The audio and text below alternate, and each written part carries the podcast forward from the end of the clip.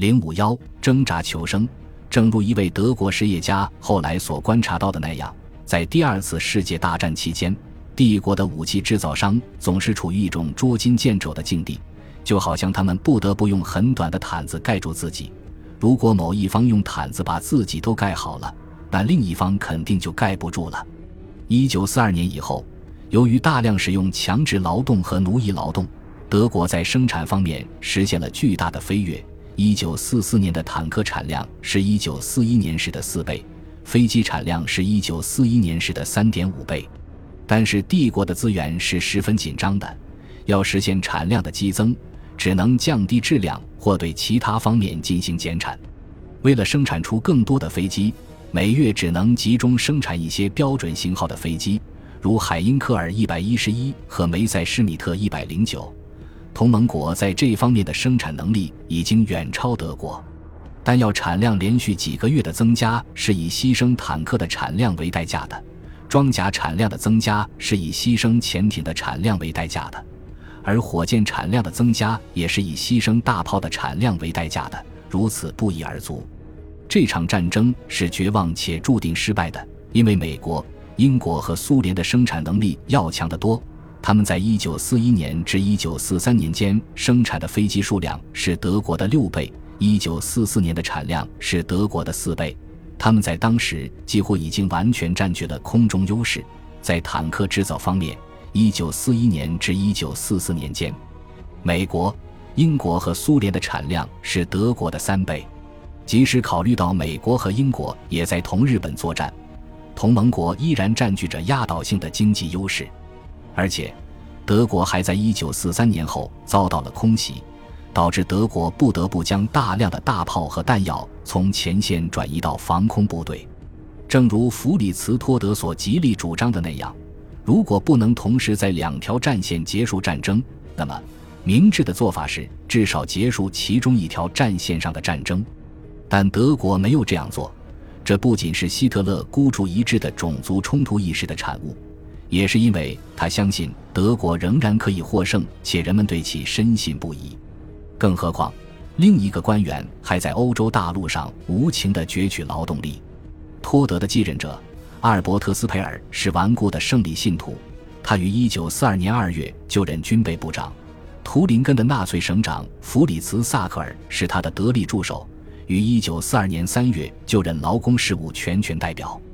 这些人几乎和希特勒一样，要为延长战争负责。他们不仅要对帝国所采取的越来越多的犯罪生产方式负责，更要对战争期间德国遭受的大量死亡和破坏负责。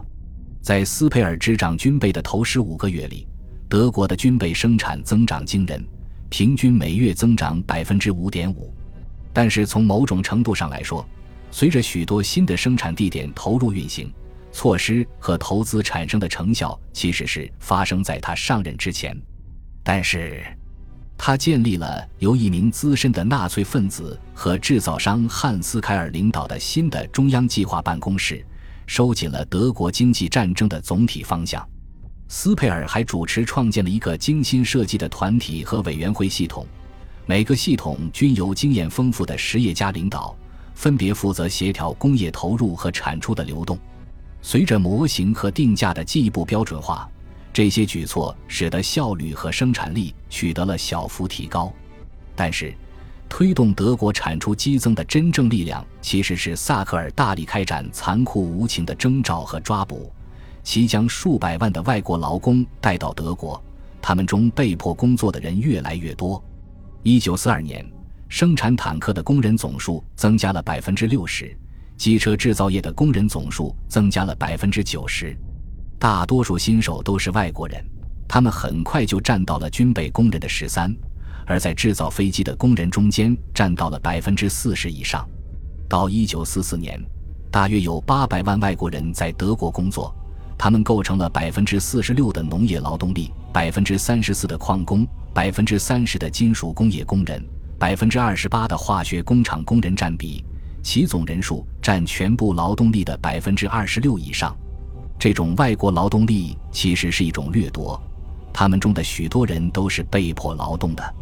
一九四三年九月，意大利投降后，大约有六十万意大利士兵被德国人关押，然后被运往北方。这些士兵遭受了专门针对他们的鄙视和苛待。波兰人不得不在衣服上佩戴标识性的 “peace” 的标签，而来自纳粹占领的欧洲更东边地区的工人则贴上了 “Ost” 的标签。这两批人的劳动任务最艰苦，但所获得的食物最少，到手的工资也是最低的。这些劳工被严格限制与周围的德国民众接触。如若发生性关系，则可被处以死刑。西欧和北欧工人的情况就会好一点，但仍有很多人潜逃。在空袭期间，潜逃人数更是成倍增加。一九四三年五月，同盟国加紧空袭，结束了德国军备生产不断上升的态势。在接下来的九个月里，德国的军备生产基本都处于低潮期。与此同时，这一年夏天。德国在库尔斯克战役中被苏联击败，标志着帝国明显已经无力发动重大的进攻行动。面对毫无悬念的战败结局，斯佩尔和萨克尔不仅加倍强迫劳工劳动，而且还加强了与海因里希·希姆莱和党卫军的合作，把集中营的囚犯当作奴隶劳工，他们只需每日向集中营支付租金，而根本不用向这些工人支付任何报酬。一九四一年，私营企业开始在奥斯维辛附近的法本工厂以及附近的布里施汉摩尔和海德布莱克的建筑部队中使用犹太人和其他囚犯做劳工，并让囚犯参与进行上西里西亚区和德国在战前吞并的波兰部分的道路建设项目。该项目由菲利普霍尔兹曼建筑公司承建，但这种做法在这之前是相对罕见的。在一九四三年之前。大部分的囚犯劳动都是在集中营中党卫军所属的工厂里，或由党卫军指导的基础设施项目中，其中有一大部分是在东欧。但是，1942年11月，经过斯佩尔的劝说，希特勒已经授权在帝国内部的工厂使用集中营的劳动力，而在当时，这种做法与那个也许可以称为第三帝国彻底失败前最荒诞的经济倡议一起被推翻了。战斗机工作组计划，就是将国家大部分重要工厂，特别是为空军生产的工厂掩埋或转移到地下，其中包括纳粹实现胜利梦想所日益依赖的制造神奇武器的装置，特别是 V 一和 V 二火箭。这些装置耗费了越来越多的稀缺资源，仅在 V 二计划中，帝国就投入了二十亿帝国马克。其中大部分是为了建设一条穿越德国中部山脉的装配线，成千上万的集中营囚犯在那种极端恶劣的条件下进行劳作，最终死于火箭制造的人数几乎是被火箭炸死的人数的两倍。奴役劳动制度所造成的伤亡人数是极其可怕的，在战争的最后两年更是如此。在法本公司的奥斯维辛集中营工厂。有2.5万至3万名囚犯在劳作过程中死亡。据记录，1945年初有70多万名难民营囚犯为德国或私人企业工作。到第二年夏天，其中可能共有23的人已经死亡。此后，强迫劳工的死亡速度有所降低，但伤亡的原始人数还是很大的。至少有30万苏联和波兰文职人员。在德国工作期间死亡，另外还有一百万苏联战俘死亡。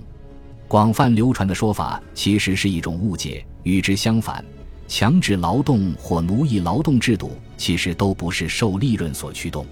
他们是在希特勒的种族唯我主义和德国劳动力供给的数学模型的共同作用下出现的。因为希特勒坚持认为，只需考虑德国人的福祉。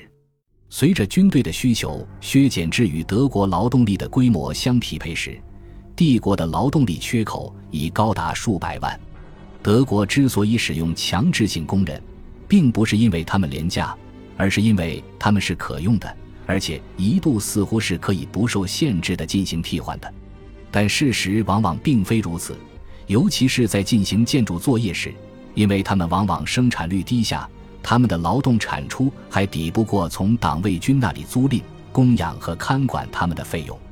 但这一事实却导致了一种反常的激励：它促使雇主节省这些工人的供养和看护开支，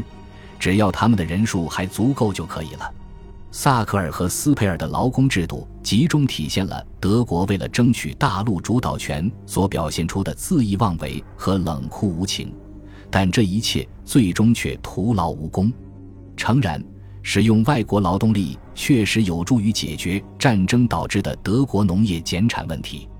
一九三九年至一九四四年间，德国的农业产出只下降了百分之十五。而从占领国运来的农产品数量还超过了这部分下降的产量。尽管如此，从1942年初开始，德国平民的日常饮食却变得更糟了。随着脂肪和动物蛋白供给的急剧下降，人们只能用土豆和卷心菜来替代，而用来制作面包的面粉的质量也大幅下降。在煤炭和钢铁等关键投入供应有限的情况下，1941年后。西欧工人进入德国，并在那里开展集中生产，这实际上确实是出于经济目的的考虑，但强迫劳动和奴役劳动计划的效率确实低得惊人，且在政治上适得其反，这使得被占领国的人民与德国离心离德，进而加剧了1943年至1944年欧洲抵抗运动的蓬勃发展，很多人不得不躲藏起来。由此导致了被占领地区生产率的下降，而且被他们蒙骗了的德国人以为还能赢得这场战争，这其中就包括阿尔伯特斯佩尔。事实上，德国的掠夺在其他各个方面也都同样是得不偿失的，他们只能产生短期的收益，而帝国相较于其敌人所存在的劣势却永远也无法被弥补，而且在权衡得失的过程中。这个国家其实已经在走下坡路了。对于被占领国对德国的贡献，有各种不同的估计，但最可靠的数据表明，欧洲被占领地区承担了德国约百分之三十五的战争费用，并提供了其百分之三十至百分之三十五的粮食供应。来自比利时的粮食供养着德国人，但却使比利时矿工遭受饥饿，这激起了他们的愤怒。从而导致了德国所急需的煤炭产量的降低，在被占领的东欧，大规模征用粮食和家畜，让在那里的德国士兵填饱了肚子，但这之后粮食的产量却降低了。在乌克兰，保留集体农场，确保了正常的生产秩序，却因此而造成了民怨沸腾，收取惊人的占领费。一九四零年至一九四四年，德国在被占领国榨取的占领费数量惊人。比如，法国的占领费可能高达三百五十亿帝国马克，或其国民收入总额的百分之三十；在比利时和荷兰的占领费有二百一十多亿帝国马克，这些都是以恶性通货膨胀为代价的。在一些比较小的被占领国就更是如此，那里的生产力遭到了破坏。当被占领国和盟国对德国进行清算时，德国有了一千亿帝国马克的巨额债务。这是帝国没有支付的进口总值，相当于迅速剥离了欧洲的资源。相当令人震惊的是，如果说纳粹掠夺存在没有造成重大经济损失的情况，那唯一的例子就是对欧洲犹太人的剥夺。但最终，德国对犹太人进行了大屠杀。事实证明，这一过程的费用几乎完全是由德国自身承担的，而且也确实充实了德国的财政资金。但是，尽管帝国设法留下了大量战利品，甚至把从荷兰犹太人家里抢来的家具运到汉堡，分发给因遭受轰炸而无家可归的公民，还在灭绝营搜罗了一大堆私人物品，供流离失所或被遣返的德国人使用。但是，从犹太人那里掠夺的大多数不动产和金钱，仍留在他们原来的国家。尽管从灭绝营里的犹太人那里搜刮到的一些金器和镶金牙确实都归帝国银行所有，但其实帝国银行只用了一半都不到，剩下的那些被藏在了一个矿井里，直至战争结束时都还未动用。最终，美军在那里发现了这些战利品，剩下那些从犹太人手中掠来的黄金中有一大部分都在战争期间用在了德国的工业生产中。而大部分银器也用来制造硝酸银，硝酸银是空军侦察拍摄不可或缺的部分。犹太劳工的流失并未给德国的战争努力带来明显损害。纳粹政权最有价值的犹太奴隶劳工一直在波兰劳作。一九四四年初，在苏联人到来之前，拉多姆周围的犹太奴隶劳工生产出了三分之一的德国步兵弹药。但大屠杀以另一种方式严重削弱了帝国。由于德国一直奉行着凶残的占领政策，因此同盟国下定决心只接受无条件投降。德国通过隐藏。分散或以其他方式伪装了许多生产基地。一九四四年上半年，德国的武器生产实现了最后一次激增。之后，同盟国利用空中力量破坏了德国的燃料供应，切断了其运输和电力连接，从而成功的扼杀了德国的工业。一九四五年初，随着美国、英国和苏联军队包围德国，德国工业产量陷入停滞。而主要由奴隶劳动力制造的第一架喷气式飞机 Mi-262 实际上也无法起飞。它原本被认为是一种能够发挥与众不同作用的神奇武器的完整版本。德国在二战期间的全面动员非常广泛。1943年，战争生产占了名义国民生产总值的百分之七十。在所有与德国交战的国家中，能和纳粹德国一样的只有苏联。他成功的将很大一部分国民收入全部服务于战争。第三帝国在这一过程中创造的工业基础设施的数量十分巨大，因此，尽管同盟国的空中力量对其造成了巨大的破坏，但1945年该地区尚存的实际资本比1939年时仍要高出五分之一。几年后，这一地区成为联邦德国，许多大公司也同样拥有较多设备。并具备较强的制造能力，正如一些学者所说的那样，如果说如此巨大的扩张为战后联邦德国经济的复苏奠定了基础，那么它也是以同样巨大的生命和财富牺牲作为代价，只为服务于一个不可能实现的德意志大陆帝国的梦想。